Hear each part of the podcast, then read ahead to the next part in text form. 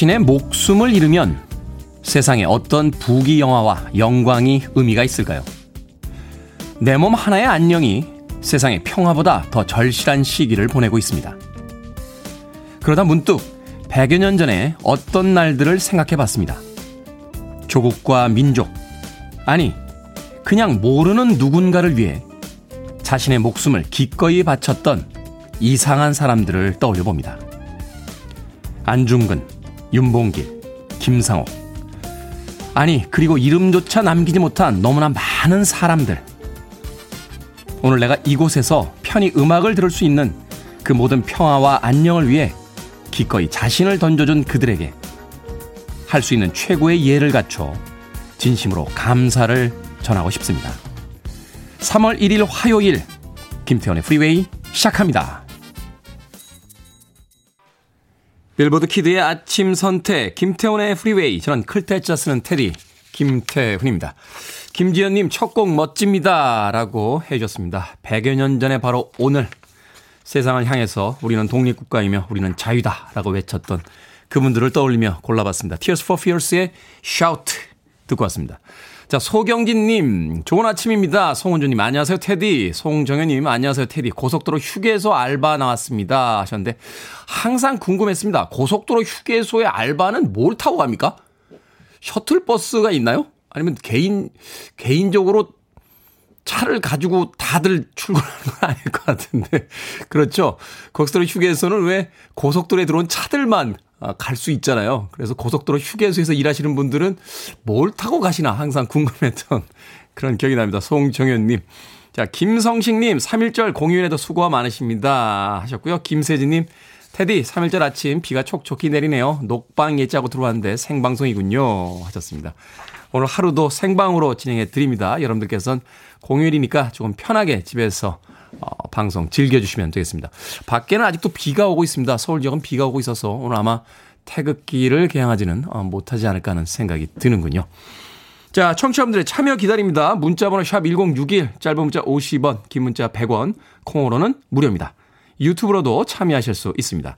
여러분은 지금 KBS 2라디오 김태훈의 프리웨이 함께하고 계십니다. KBS 2라디오 yeah, 김태훈의 프리웨이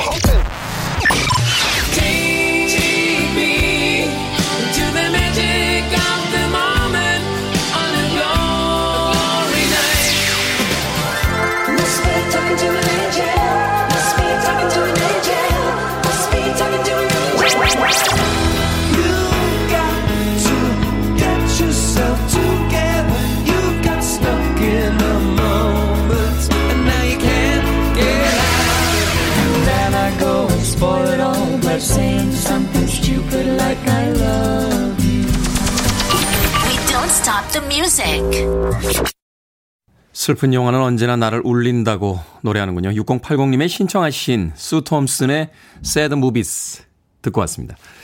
자, 7869님, 오늘은 한결같이 46년을 철딱선이 없이 소녀, 소녀한 집사람 장여사의 생일입니다.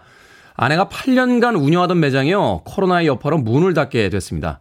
상심이 클 장여사, 그동안 수고했어, 사랑하고 생일 축하해. 집사람의 최애 팝송 벤 헤일런의 점프도 신청해 봅니다. 라고 하셨습니다. 46살 아내분의 생일 8년간 운영하던 매장이 코로나 여파로 문을 닫게 됐다.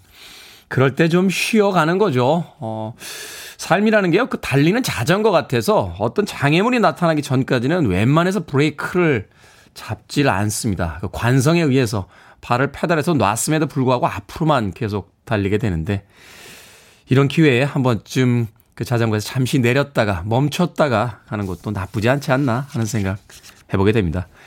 위로가 되었으면 좋겠네요. 7869님에게 마트 상품권 보내드릴게요. 아내분하고 마트 한번 가셨어요? 먹고 싶은 음식들 담으시고, 어, 모처럼 같이 두 분이서 식사 한번 하시는 건 어떨까 하는 생각이 드는군요. 신청곡은 저희가 잘 킵해놨다가, 아, 다른 날에 꼭 틀어드리도록 하겠습니다.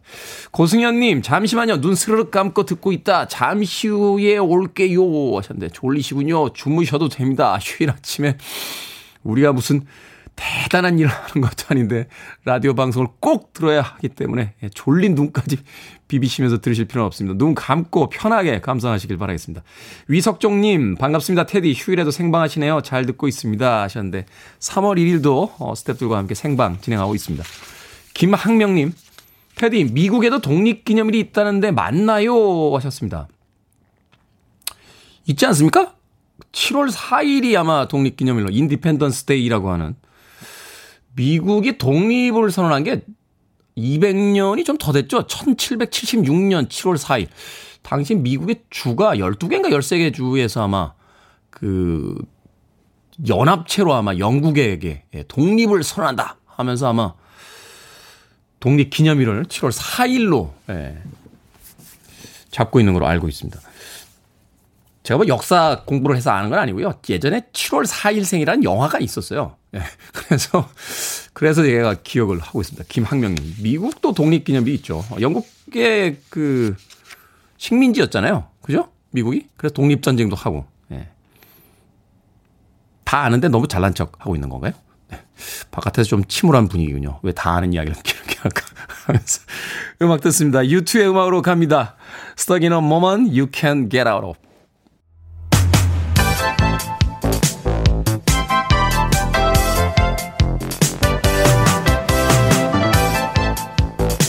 이 시간 뉴스를 깔끔하게 정리해드립니다. 뉴스 브리핑 캔디 전혜연 시사평론가와 함께합니다. 안녕하세요. 안녕하세요. 캔디 전혜연입니다. 자, 방역 당국은 다중 이용 시설 11종에 대한 방역 패스 적용을 일시 중단하기로 했습니다.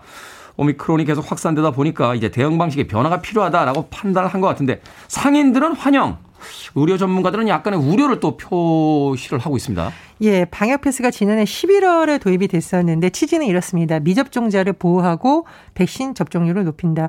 근데 이게 좀 소상공인들이라든가 일부의 반발이 있었고 소송까지 가기도 했었죠. 뭐 네. 뭐 법원의 효력 정지 결정이 나기도 했었는데요.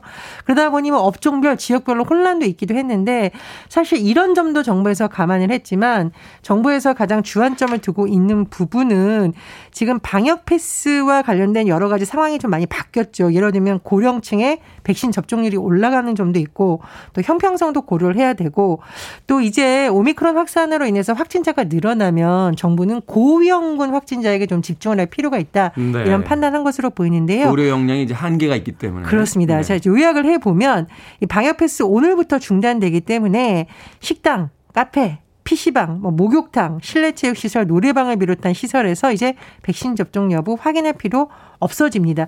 우리 이제 보통 QR코드 많이 쓰죠. 그렇죠. 삐익하고 이렇게 찍는데 이거 안 해도 된다는 거고요. 또 그게 참 기분이 묘해요. 이렇게 이미 전 알잖아요. 제가 백신 접종 했다는 거. 근데도 이렇게 대놓고 그 소리 나올 때까지 약간 긴장됩니다. 긴장되시죠? 네, 백신 접종자입니다. 이 소리 나면 그렇게 반가워요, 그 소리가. 예, 그렇기도 하고 또 이제 의료기관 요양시설 입소자 면회할 때도 백신 접종 여부 확인하지 않아도 되고요. 50인 이상 모임, 집회, 행사에서도 방역 패스 종격이 중단되는데 이제 교회 사찰이라는 종교시설에서 그럼 이제 접종 여부 상관없이 299명, 그러니까 299명까지 모임이 가능해집니다. 그리고 청소년 방역 패스 4월부터 시행될 예정이었는데 이것도 잠정 중단이 되고요. 네. 정부에서는 앞으로 이 방역 패스 중단으로 인한 업무, 특히 보건소 업무가 좀 줄어들 것으로 기대를 하고 있습니다. 하지만 우리가 사실 방역 패스를 일시 중단이라고 많이 표현하는 이유는 새로운 변이가 발생할 가능성을 완전히 배제할 수 없고 또 그렇죠. 오미크론 유행 상황 등을 정부가 봐야 되잖아요. 그래서 이런 상황에 따라서 또 조정할 가능성을 완전히 배제할 수 없는 상황입니다. 자, 현재 전쟁 중인 우크라이나와 러시아, 벨라루스 국경 인근에서 협상을 시작했다 하는 뉴스가 있었는데 끝났다고요? 그렇습니다. 지난 24일 러시아가 우크라이나를 침공한 이래 처음으로 러시아와 우크라이나 회담이 현지 시각 28일 오후 1시경 시작이 됐는데 5시간 만에 종료가 됐습니다. 이 뭐 어디에서 열리냐 논란이 열었는데 벨라루스 고메주에서 열렸다고 하고요. 러시아의 대표단은 블라디미르 푸틴 대통령의 보좌관이 우크라이나 대표단은 대통령실 고문과 국방장관이 참석을 했는데 보통 이제 회담이 끝나면 어, 양측의 합의하에 일정 부분 내용을 뭐 브리핑을 하거나 간략하게 요약본이 나오지만 현재로서는 구체적인 내용은 나오지 않은 것으로 전해지고 있습니다. 다만 어, 지금 뭐 언론 보도를 통해서 나온 내용을 보면 일단 양국의 대표단이 귀국을 해서 다시 내부에서 협의를 한 내용을 갖고 협상에 음. 다시 나설 걸 가능성이 점쳐지고 있고요. 어, 다음번 만약 회담이 열린다면 벨라루스와 폴란드 국경에서 열릴 것이다라는 전망이 나오고 있습니다. 그런데 이제 뭐 여러 가지 외신 보도를 종합을 해보면요. 우크라이나 대표단이 러시아 측에 요구했다는 내용은 전해지고 있는데 우크라이나에서는 러시아가 크림반도와 돈바스를 포함한 우크라이나 모든 지역에서 러시아군 철수할 것을 요구했다라고 하는데 러시아는 사실 회담 전부터 우크라이나의 중립국화 방안을 강조한 것으로 알려졌거든요. 네. 그래서 접점을 찾을 수 있을지는 좀 지켜봐야 되고요. 참고로 지금 뭐 푸틴 대통령이 핵카드 뭐 위협까지 뭐 카드로 꺼내 들었다. 일종의 핵. 뭐 쇼맨십일 수도 있겠습니다만 핵 이야기를 시작을 했죠. 그렇죠. 이것이 뭐 회담을 위한 벼랑 끝 전술이라는 분석이 나오고 있습니다만 어쨌든 여기에 대한 반발로 인해서 국제사회에서의 반전 여론이 더 강해지고 있다고 하고요. 지금 각종 제재는 또 잇따르고 있습니다. 우리 정부도 이 러시아에 대한 경제 제재 동참에 본격적으로 착수할 예정인데요. 전략물자 수출 차단하고요. 국제금융결제망인 스위프트에서 러시아를 배제하는 조치에도 동참하기로 했습니다. 좀 해외 나와 있는 러시아인들 그 카드 정지되기 시작했고, 뭐 그다음에 뭐 러시아에서 지금 인플레이션 걱정이 되면서 뭐 루브라 폭락 사태 뭐 이런 것들이 있다고 하는데 어떤 방식이든 제발 좀 평화가 빨리 찾아왔으면 좋겠습니다. 자, 사회 각계의 원로들 오늘 3일절인데요. 국민 통합에 관한 메시지를 내기로 했다고요. 예, 사실 대선 여야 후보 중에 국민 통합 강조하지 않는 후보 없습니다. 그렇죠. 그리고 대부분의 후보들이 내가 대통령 당선되면 진영 상관없이 널리 인재를 등용하겠다라고 하는데 사실 국민들 입장에서는 이 약속이 지켜질까? 100% 믿기 어려운 상황이죠. 뭐 어쨌든 국민 통합이 되면 좋겠다라는 마음에는 이견이 없을 것으로 보입니다. 이런 가운데요. 우리나라의 뭐 종교, 정치, 사회 영역의 원로들이 대선을 앞두고 좀 모여서 다음 정부의 통합 내각을 구성하는 방안과 개헌 등을 제안하는 방안을 논의하고 있는 것으로 전해졌는데요. 윤여준 전 환경부 장관, 법륜 스님 등이 참여하는 것으로 전해졌습니다. 그래서 그냥 이게 막연하게 하는 것이 아니라 이 원로들이 계속 논의한 사항을 좀 압축해서 초당적으로 협치 내각을 구성을 하고 또 요즘 많이 거론되고 있죠. 책임 총리제를 보장하는 방안. 네. 그리고 국민 통합을 그냥 말로만 하는 것이 아니라 제도적으로 보장할 수 있는 헌법 선거법 개정 등을 제안할 것으로 알려졌는데요. 이르면 오늘 낮에 간담회를 열고 성명을 발표할 것이라는 관측이 나오고 있습니다. 근데 이 원로들의 움직임에 대해서 지금 언론에서 여러 가지 해석이 나오고 있습니다.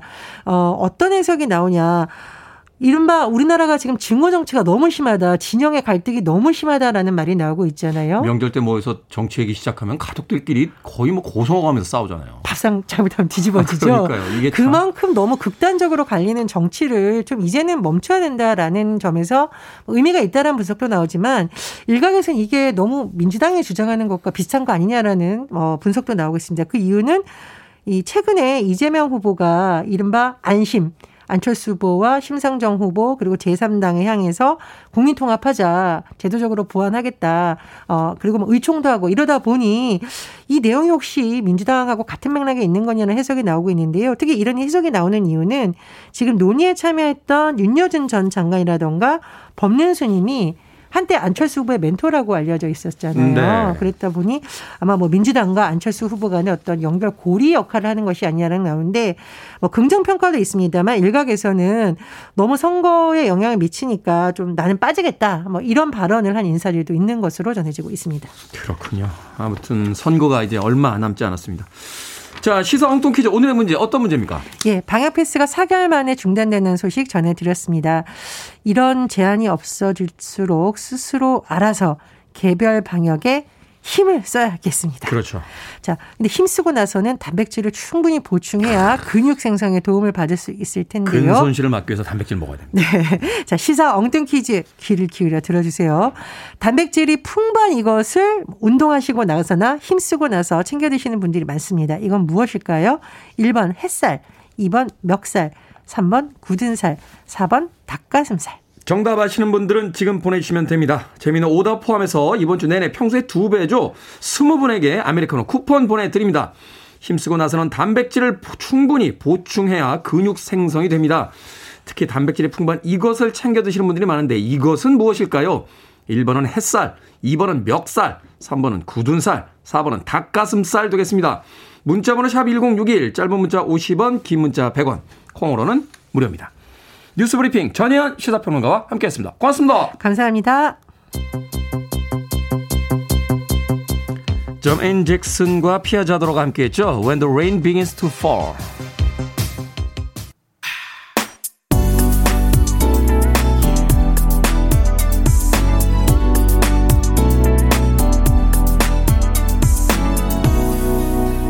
김태훈의 Freeway.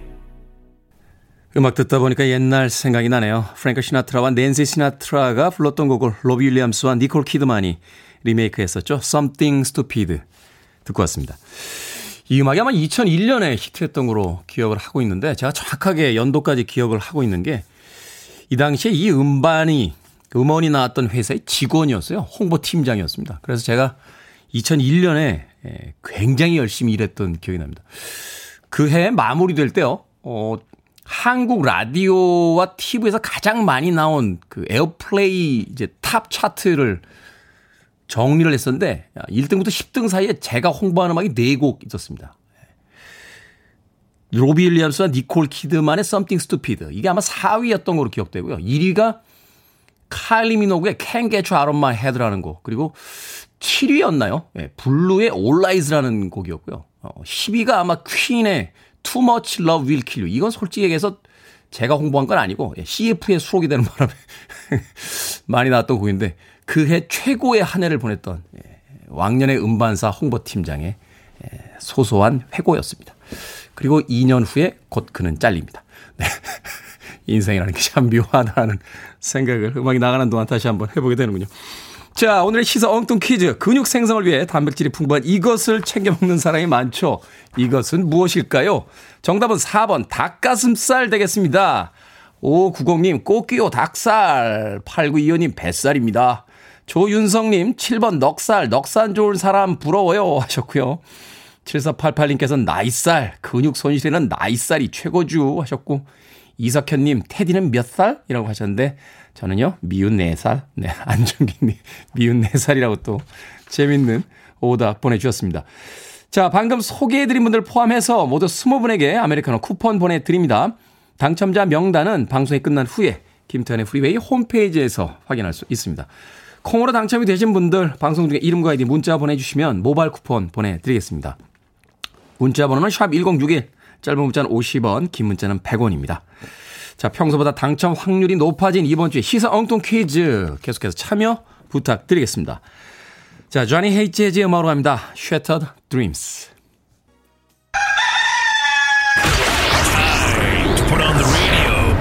김태훈의 프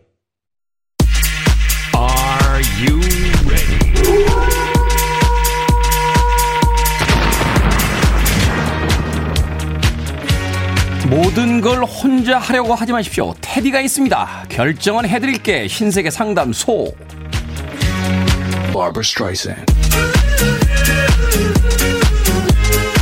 김용민님, 지압 슬리퍼가 너무 아픈데 그냥 누구 줄까요? 아니면 혈액순환은 소중하니까 참고 신을까요? 누구 주세요. 아프면 안 신게 되고 안 신으면 혈액순환이고 뭐고 없습니다.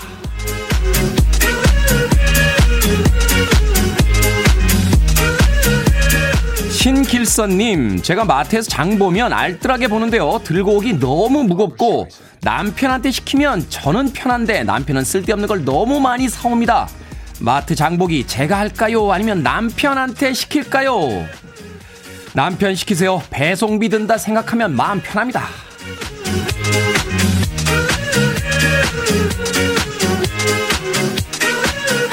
김남옥님, 대학 신입생 아들이요. 요즘 술 퍼먹고 정신 못 차리고 있습니다. 잔소리를 할까요? 아니면 자기 스스로 느끼게 가만 놔둘까요? 술이 아주 말술입니다. 놔두세요. 잔소리로 뭘 고칠 수 있는 나이는 이미 지났습니다. 저도 그때 참 말술이었죠.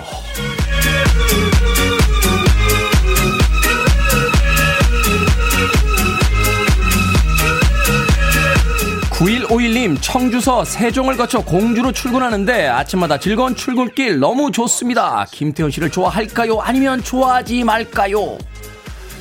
좋아하지 마세요. 상처받습니다. 아, 그러나 좋아할 수밖에 없을 겁니다.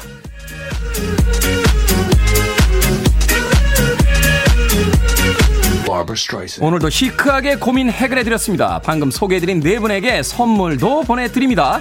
고민 있으신 분들 저만 믿고 보내 주세요. 문자 번호 샵 1061, 짧은 문자는 50원, 긴 문자는 100원, 콩으로는 무료입니다.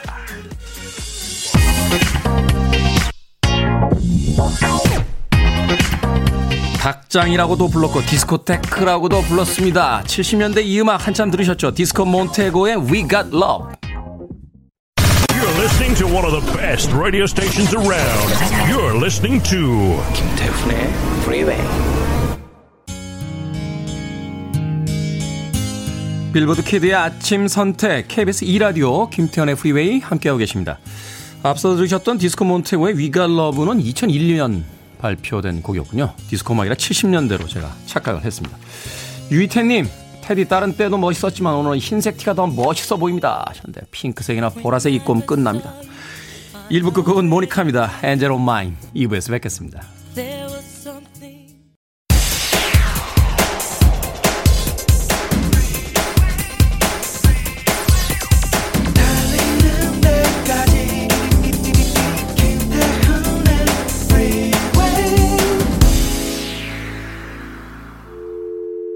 I need your arms around me. I need to feel your touch.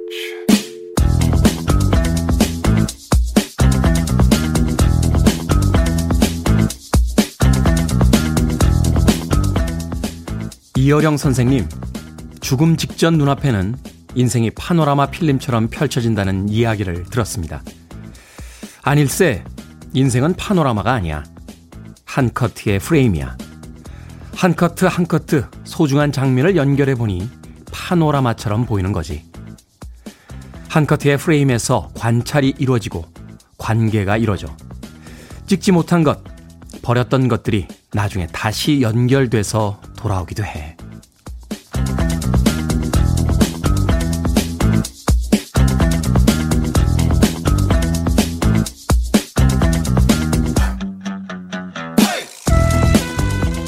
뭐든 읽어주는 남자. 오늘은 책 이어령의 마지막 수업 중에 일부를 읽어드렸습니다. 지난 26일이었죠. 초대 문화부 장관을 지낸 이어령 선생님이 별세하셨습니다. 공인의 장례는 문화체육관광부장으로 엄수가 됐는데요. 생애 끝자락에서도 너무 아름다웠다고, 정말 고마웠다고, 전해달라고 하셨다는군요. 인생은 파노라마가 아닌 한껏 한껏 프레임이라는 말씀도 많은 생각을 하게 됩니다. 쓸모없어 보였던 순간들, 평범에 기억나지 않을 것 같은 순간들이 모여 연결되고 돌고 돌아서 결국 찬란한 생을 만든다는 것. 그 찬란한 순간에 지금 우리가 살고 있다는 것. 너무나 멋진 일 아닙니까? 오늘도 살아있음에 감사하고 최선을 다해 살아야겠습니다. 뮤지컬 지킬 앤 하이드에 수록된 곡이었죠. 안소니 월로우의 This is the moment. 우리의 번역곡으로는 지금 이 순간이라는 제목으로 불렸던 곡 들려드렸습니다.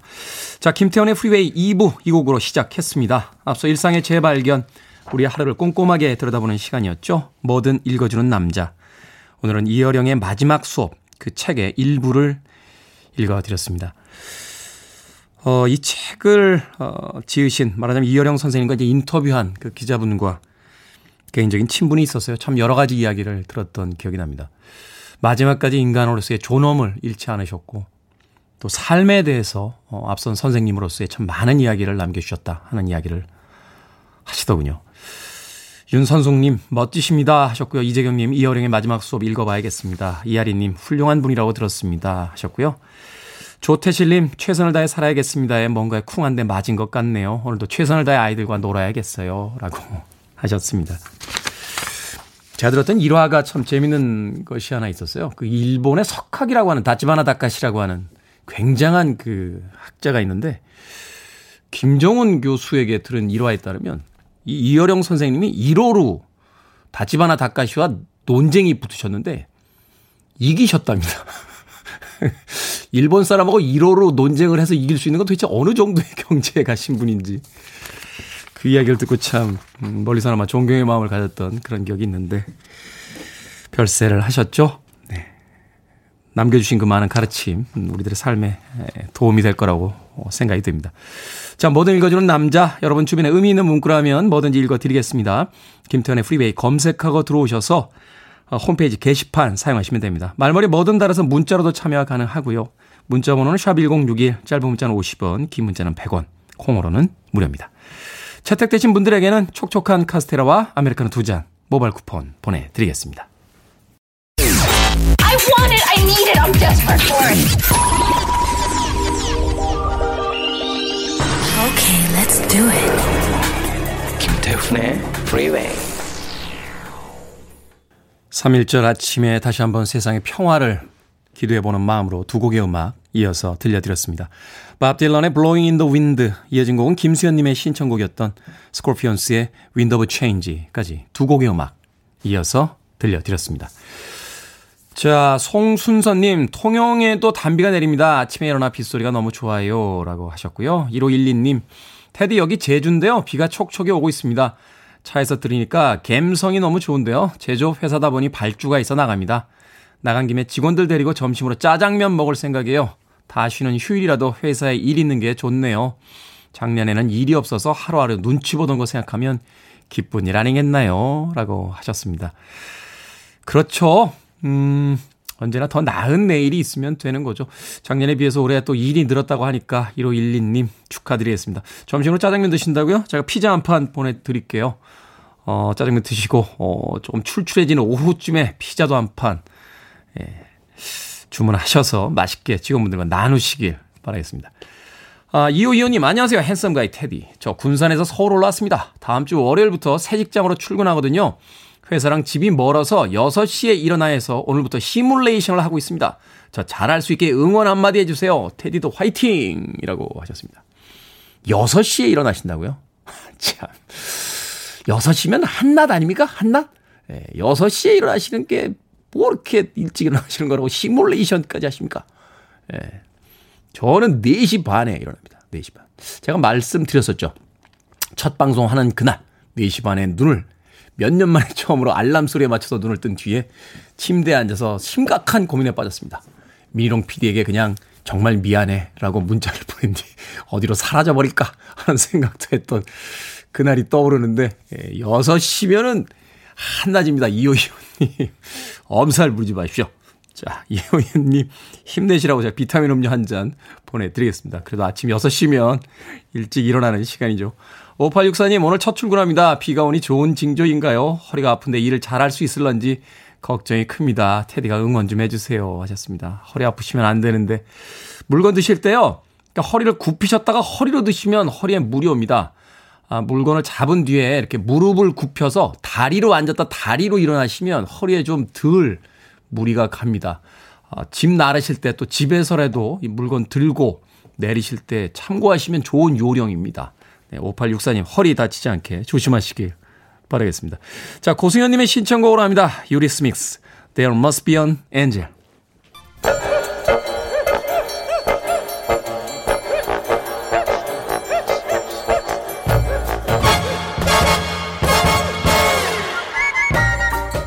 온라인 세상 속 촌철살인 해악과 위트가 돋보이는 댓글들을 골라봤습니다. 댓글로 본 세상.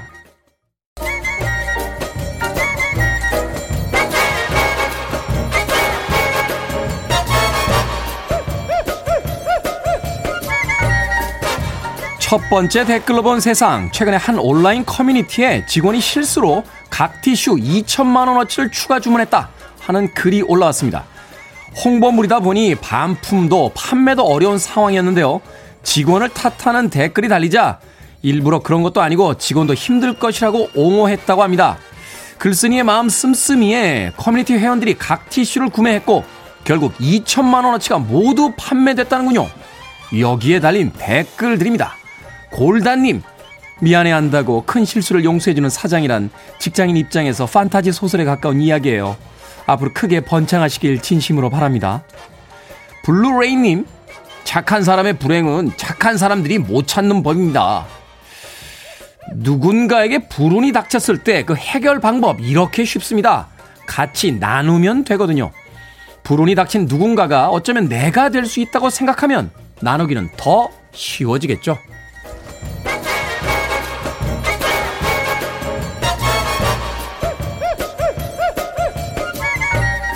두 번째 댓글로 본 세상 제28회 미국 배우 조합상에서 이정재 배우가 나무 주연상을 정호연 배우가 여우 주연상을 수상했습니다.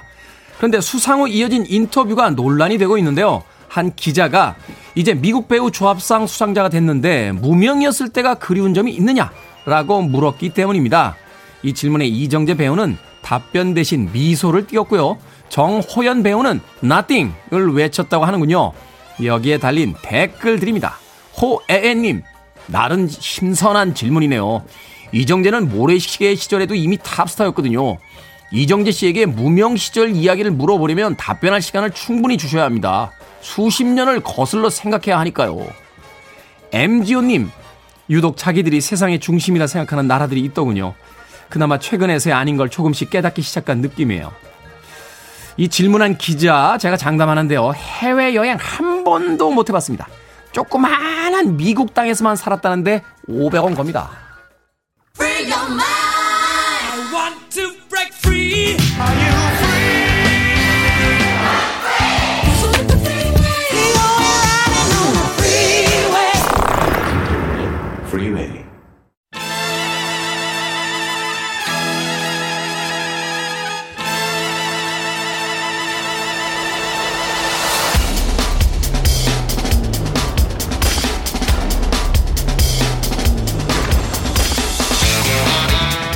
돈의 흐름을 읽는 자가 부자가 된다고 합니다. 그런데 아무리 봐도 안 읽혀진다고요. 그렇다면 이분과 만나셔야겠군요. 돈, 경제에 관한 모든 물음표의 명중.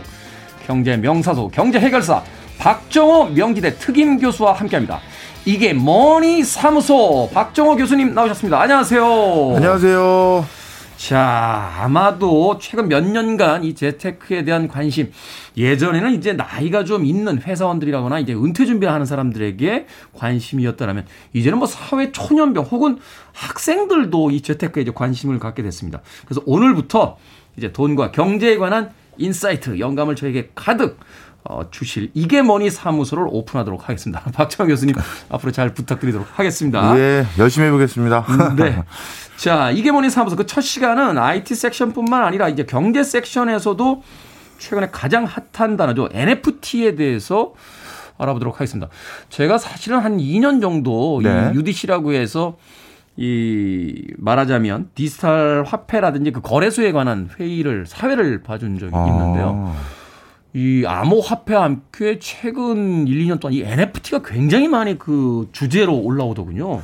예, 맞습니다. 전 세계적으로 요즘 NFT가 그나마 어, 그야말로 열, 열풍이다 이렇게 말씀드릴 수 있을 것 같은데 네. 뭐 자연스럽게 NFT가 뭔지 좀 설명드리고 시작을 해야 되겠죠. 예, 어, 일반적인 어, 코인들은 아마 이제 많은 분들이 아실 거예요. 그렇죠. 근데 일반적인 코인과 NFT도 코인이라는데 뭐가 다르냐 이렇게 했었을 때 자 간단히 말씀드리면 우리 그 태훈 씨랑 제가 코인 네. 비트코인 하나씩 가지고 있으면 네네. 서로 어 우리 태훈 씨가 저 태훈 씨랑 제가 가지고 있는 코인 그냥 바- 맞바꾸죠 해도 그 가치가 손실 손실되거나 유실될 일이 없죠. 그 쉽게 얘기해서 교수님이 만 원짜리 하나 가지시고 제가 만 원짜리 하나 있는데 어 바꿀래요? 해서 둘이 바꾸면 그냥 똑같은 거죠. 맞습니다. 네. 자, 그런데 NFT는 제가 NFT 하나를 가지고 있고 그다음에 태훈 씨가 NFT 하나를 가지고 있다 하더라도 이게 맞바꾼다고 똑같은 게 아니에요.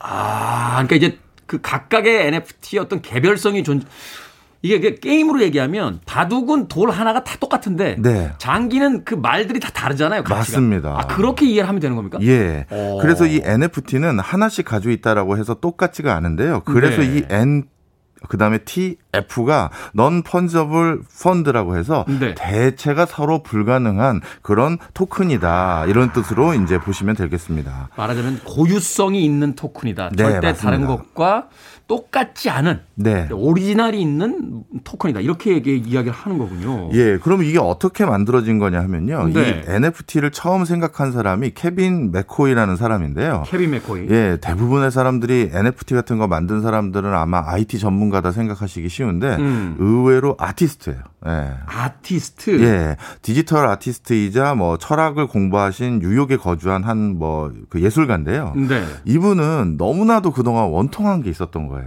원통한 게 있다. 뭐냐면 우리 예술가들이 과거에는 오프라인 공간에서 예술 활동을 수행했었었는데 그렇죠. 근데 이제 점점 많은 사람들이 온라인에 체류하는 시간이 많아지고 또 온라인에서 활동을 해야 내 작품을 알릴 수 있는 기회가 많아지다 보니까 그렇죠. 우리가 캠퍼스에서 그리던 걸 그냥 디지털 상에서 그리거나 아니면 그냥 오프라인 어디 공간에서 연주하던 걸 온라인에서 공- 연주한 다음에 올리거나 이런 일들이 네. 생기는 거예요.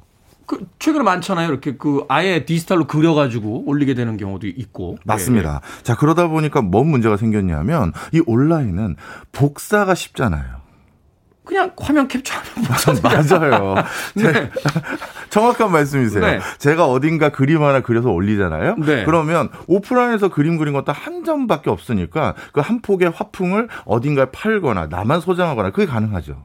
근데 그렇죠. 모나리자는 루브르에 하나밖에 없죠. 아무리 맞습니다. 그걸 인쇄를 했다라고 해도 거기 하나밖에 없는 건 진짜는. 예. 그런데 이제 온라인에 제가 예를 들어서 뭐 못 말리는 모나리자라는 걸 하나 그렸다고 쳐봐요. 네네네. 그럼 누군가가 어 이거 괜찮은데 하고 컨트롤 C, 컨트롤 V 하면 나도 하나 갖고 누구든지 다 하나씩 갖잖아요. 아, 그, 그렇죠. 사실은 그래서 그 출처 안 바뀌고 남의 사진 갖다가 막 쓰시는 분들 많잖아요. 맞습니다. 어, 어, 어. 자, 그러다 보니까 많은 디지털 분야에서 활동하고 있는 아티스트가 아니, 바로 이렇게 복사가 쉬워지다 보니 바로 사람들이 내 작품에 대해서 지불할 의사가 점점 상실되더라. 그러네요. 내가 아티스트인데 내가 이번에 기똥찬 기가 막 아, 기똥찬 죄송합니다. 자 기가 막힌 기가 막힌 작품을 하나 그려서 인터넷에 탁 올리고 이 작품을 사실 분 했더니 아니 그걸 왜 삽니까? 그냥 맞아요. 복사하면 되지. 맞아요. 아 바로 그것 때문에 이 디지털 분야에서 활동하고 있는 많은 아티스트들은 내 오리지널, 내가 처음 그린 거에 대해서 어떻게 인정받을 수 있을까를 지난 십수년 동안 고민했다가 갑자기 코인이라는 것들이 막 눈에 들어온 거예요. 네. 그래서 아 그러면 쉽게 예를 들어서 설명드리면 이 비트코인과 같은 코인들에게 내가 옆에 일종의 스티커 태그를 붙이자 하나씩 태그를 붙여서 바로 내 작품에다가 그 코인 태그를 붙여서 내가 어느 날 언제 어떤 이유로 어떤 제목으로 이 작품을 만든 겁니다라고 딱 스티커를 붙이면 진품 인정을 붙이면 그렇죠. 그러면 이게 내가 만든 오리지널이고 나머지는 컨트롤 C, 컨트롤 V로 복사 복제한 겁니다를 구분하지 않겠느냐 이렇게 생각을 해낸 거예요. 맞아요. 음반 음반도 그렇고 그 사진이나 그림도 그렇고 그 뒷면 이렇게 보면 예. 거기 뭐 edition number 이래 가지고 한정 뭐 50개 중에 뭐 13번, 뭐 맞아요. 14번 이렇게 나오는 경우들이 있잖아요. 그거 있으면 이제 훨씬 비싸게 가격을 받거든요. 네, 바로 어. 그 생각을 한 겁니다. 그래서 이 마침 블록체인이라는 기술, 그 다음에 일 암호화폐라는 기술들이 대두되면서 내 작품이 오리지널이라는 것을 어떤 국가기관이나 중앙의 어떤 컨트롤하는 음. 어떤 회사에 의존하지 않고도 내 것임을 확인해 줄 수 있으니 이걸 좀 더 활성화시켜 보자라고 해서 아까 말씀드렸 던 케빈 맥코이라는 어, 디지털 아티스트가 처음으로 발행을 하기 시작했고 그게 지금까지 이어져 오게 된 시초죠. 어떤 평론가는 그런 이야기 하더라고요. 그래서 NFT라는 건 결국 작품과 함께 그 작품의 영수증을 사는 거다. 그러니까 아니 그 물건 시중에 가짜도 많던데 짝퉁도 많던데 그 진품 맞나요? 하면은 아 여기 보증서하고 내가 이거를 X 백화점에서 샀다는 영수증 있잖아요. 탁 이걸 이제 공증을 하잖아요. 자, 여기서 조심하실 어, 게 있어요. 어. NFT로 뭘 구매했다라고 하면 사실 그 그림은 한 줄도 볼 수가 없어요. 어, 그래요? 쉽게 얘기해서 NFT로 내가 뭘 샀다라고 해서 뭐가 오잖아요. 네. 그러면 우리 도메인 주소 보면 뭐 어, 당구장 표시 퍼센트 막 이상한 기호들 막 있잖아요. 일부러 우리 못 알아듣게 하려고 그렇게 쓰는 겁니까? 하여튼 뭐, 뭐가 잔뜩 있던데. 네. 그런 일종의 코딩된 정보만 옵니다. 음. 그냥 그림 하나가 뭔가 이미지로 보여지는 게 아니라 원래 그것만 오는 거예요.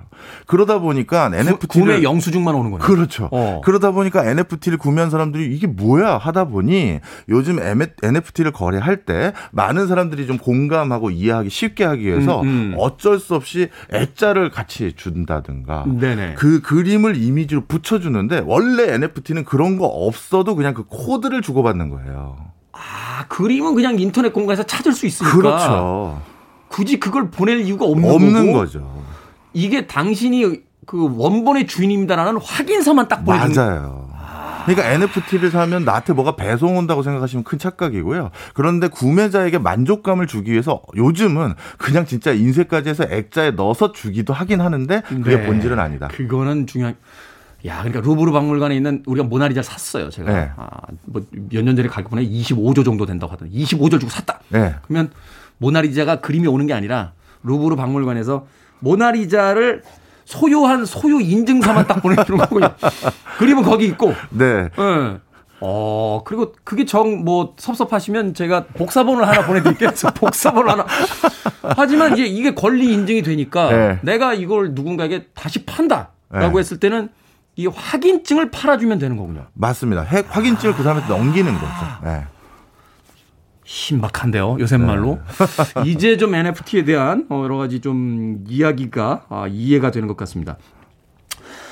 최근에 있었던 거래 하나만 딱 소개해 주십시오. 예, 가장 이제 이슈가 됐던 게 NFT가 국제적으로 그 이슈가 되기 시작했었을 때 피플이라는 그림이 무려 한 860억, 890억 요 정도에 팔렸어요. 엄청나군요. 네. 이게 한 아티스트의 작품들을 전부 모아가지고 한 번에 거래를 한 것인데요. 자, 이게 한 번에 팔렸을 때 800억 넘게 그미, 그림이 팔려서 네. 야 NFT가 이렇게 굉장하구나 이렇게 생각을 하게 됐는데 요것도 조금 설명을 좀 드릴게요.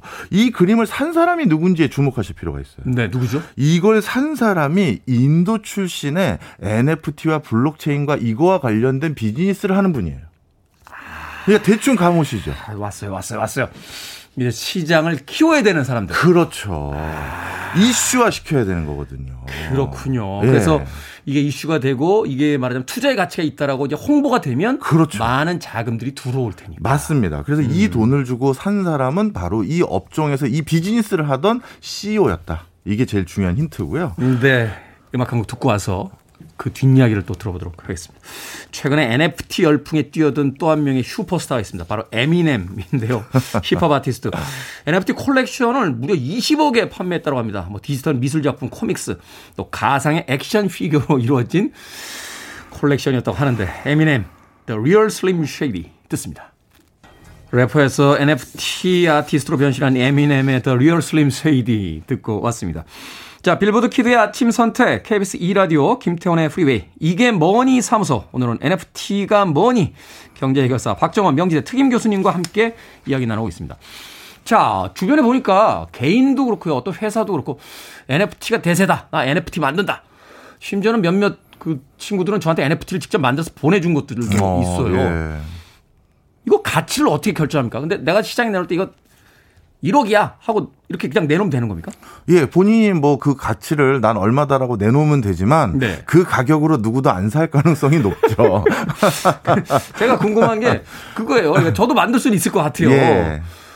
근데 이거 가격을 어떻게 결정을 하고 가격이 어떻게 거래가 되는지 이걸 알아야 이제 전체적 흐름이 보일 것 같은데. 예. 네. 이건 공산품이 아니라 하나의 제품 딱 하나만 있다고 아까 말씀드렸잖아요. 네. 그러다 보니까 미술품의 미술품을 사고 파는 것과 똑같이 생각하시면 됩니다. 음. 예를 들어서 어느 미술품 우리가 어떻게 사죠? 어느 소덥이나 이런 경매장에서 네. 갑자기 그 미술품이 나오면 음. 처음에 누군가가 저는 얼마에 팔겠습니다라는 가격으로 시작을 하죠. 네. 근데 거기에 팔 사람이 어, 사겠다는 사람이 없으면 유찰돼서 그냥 거래가 안 생기고 안. 만약에 거기에 사겠다라고 하면 가격이 막 올라가기 시작하잖아요. 아. 이 NFT도 똑같습니다.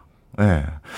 그러면 결국 만든 사람이 누구인지 이게 제일 중요하겠네요. 왜냐하면 유명인들은 예전에 그 뭐 마돈나가 씹던 껌하고 브리트니 스피어스가 쓴 휴지가 막 이렇게 경매에서 비싸게 팔린 적이 있는데 그게 이제 유명인이 썼기 때문에 그 가격이 되는 거잖아요. 맞습니다. 그래서 이 NFT 기술이 본격화 대두되고 아, 본격적으로 대두되고 나서 전 세계적으로 가장 많은 변화가 뭐냐면요. 컨텐츠 비즈니스 하는 회사들의 주식 가치가 올라가기 시작했어요. 아. 예를 들어서 방금 우리 에미넴 노래 들었지 않습니까? 근데 에미넴의 이제 많은 활동들이 온라인 상에서만 이루어지거든요. 네. 이제 예전처럼 음원을 아, 음반을 발표하는 개수는 줄어들고 네. 음원으로 유통돼서 판매되는 게 더 많고 훨씬 많죠. 그리고 에미넴이 오프라인에서 아마 활동하는 것보다 온라인 영상이나 이런 것들을 통해서 거두어들인 수익이 훨씬 더 클 수도 있을 거예요. 최근에는 그렇죠. 예. 자, 그러다 보면 이, 이 에미넴이라는 가수를 가지고 있는 그 소속사, 그 소속사 입장에서는 우리 가수의 활동들로 온전히 돈을 벌기 위해서는 온라인에 있는 많은 흔적들을 돈으로 바꿀 수 있어야 되잖아요. 그렇죠. 그런데 그 기술을, 그 방법이 NFT로 하나 생긴 거예요. 그래서 이 NFT에 가장 관심을 많이 두고 있는 회사들은 컨텐츠 비즈니스. 인지도 있는 사람들을 많이 가지고 있는 거죠. 그렇게 그러니까 야 에미넴의 그 에임마일 음악 알지? 그거 내가 가지고 있잖아. 어? 네가 가지고 있어? 이렇게 되는 거군요. 그러니까 그렇죠. 그 곡에 대한 권리를 다 쪼개서 팔 수가 있고 그렇죠. 패키지로도 팔 수가 있고 예. 말하자면 에미넴의 15년 전 길거리 걷던 영상이 하나 있는데 이것도 NFT를 도장을 붙여가지고 팔면 팔 수 있고 맞습니다. 20년 전에 데뷔 당시의 공연을 곡별로 잘라서 또 팔 수 있고 맞습니다. 지- 지금 그래서 NBA 농구에서는요, 그 선수들이 마지막에 그 뭐라 그럴까 경기를 끝내는 그 마지막 슛, 네. 그거의 사진을 전부 NFT로 붙여서 판매하고 있어요.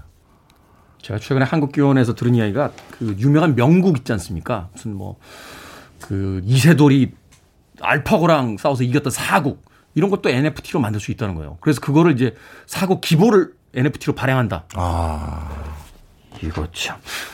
이 시간이 너무 모자라는데 다음 주에 한 번 더 이 NFT 그리고 여기 관련된 이제 뭐 블록체인 뭐 앞으로의 미래 이런 것 좀 더 이야기해 줄 수 있으신 거죠? 예, 그래야 될 것 같습니다. NFT 투자에 주의해야 될 점은 오늘 말씀도 못 드렸네요. 다음 주에 꼭 해드리도록 하겠습니다. 그렇군요. 어, 이거 흥미진진한데요. 미래 비즈니스다라는 생각을 가지고 이 NFT 다음 주에도 다시 한번 또 이야기를 나눠보도록 하겠습니다. 짧게 NFT 시장에 대해서 어떻게 생각하십니까? NFT 시장은 앞으로 계속 발전될 가능성이 있다. 왜? 아티스트들이 여기에 목숨을 걸고 있기 때문에. 그러네요. 오늘 제가 NFT를 발행하는 것보다는 제가 더 유명한 사람이 되는 게 지금 당장은 필요하다라고 이야기를 해 주셨습니다. 자, 이게 뭐니 사무소. 오늘은 NFT 그 일부만 어, 이야기를 나눠봤습니다. 지금까지 박정원 명지대 특임 교수님과 함께 했습니다. 고맙습니다. 감사합니다.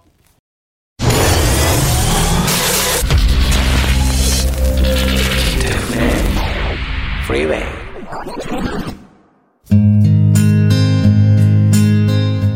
KBS 2라디오 김태훈의 프리웨이 오늘 방송 여기까지입니다. 레크풀의 Wishes 오늘 끝곡으로 준비했습니다. 3일절입니다.